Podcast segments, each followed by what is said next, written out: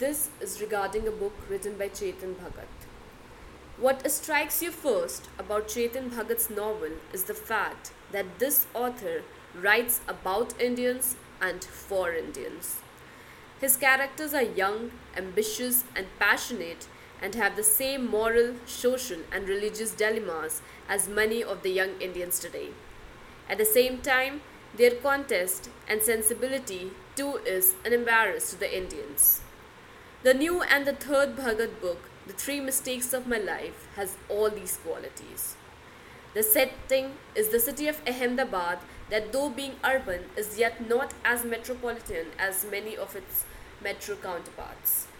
It retains its small town favors in colonies, traditional Indian households, and small vegetarian eateries. It has Govind with his passion and acumen for the accounts and business as the protagonist.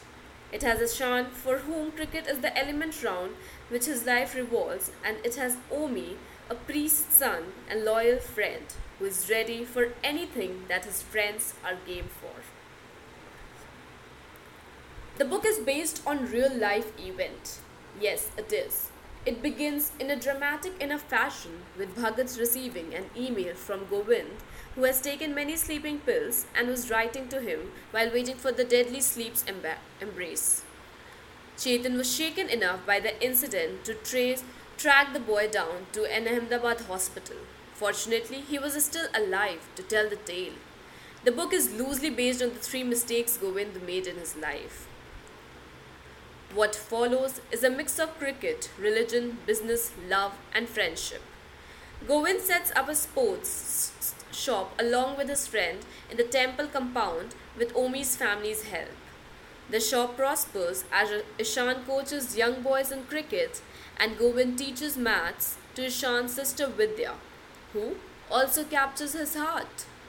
Ishan then meets Ali, a child master who with a hyper-reflex condition that makes him hit each ball for a six.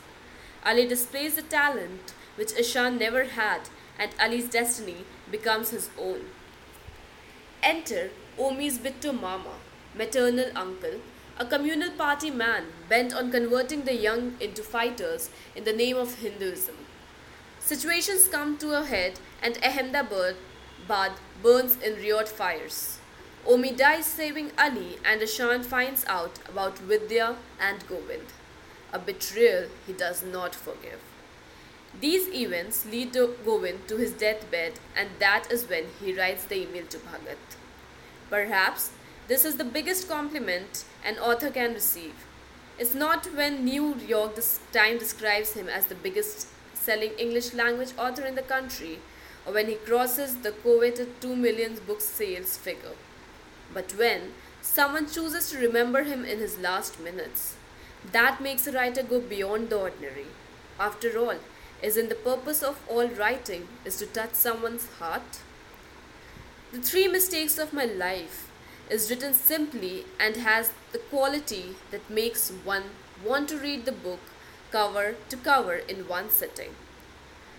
The pricing of the book is just right for the target audience, that is, young people.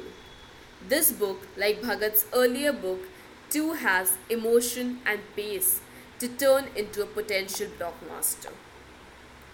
So I recommend every one of you to go through this book and read this book. It's really very interesting and everyone will love this.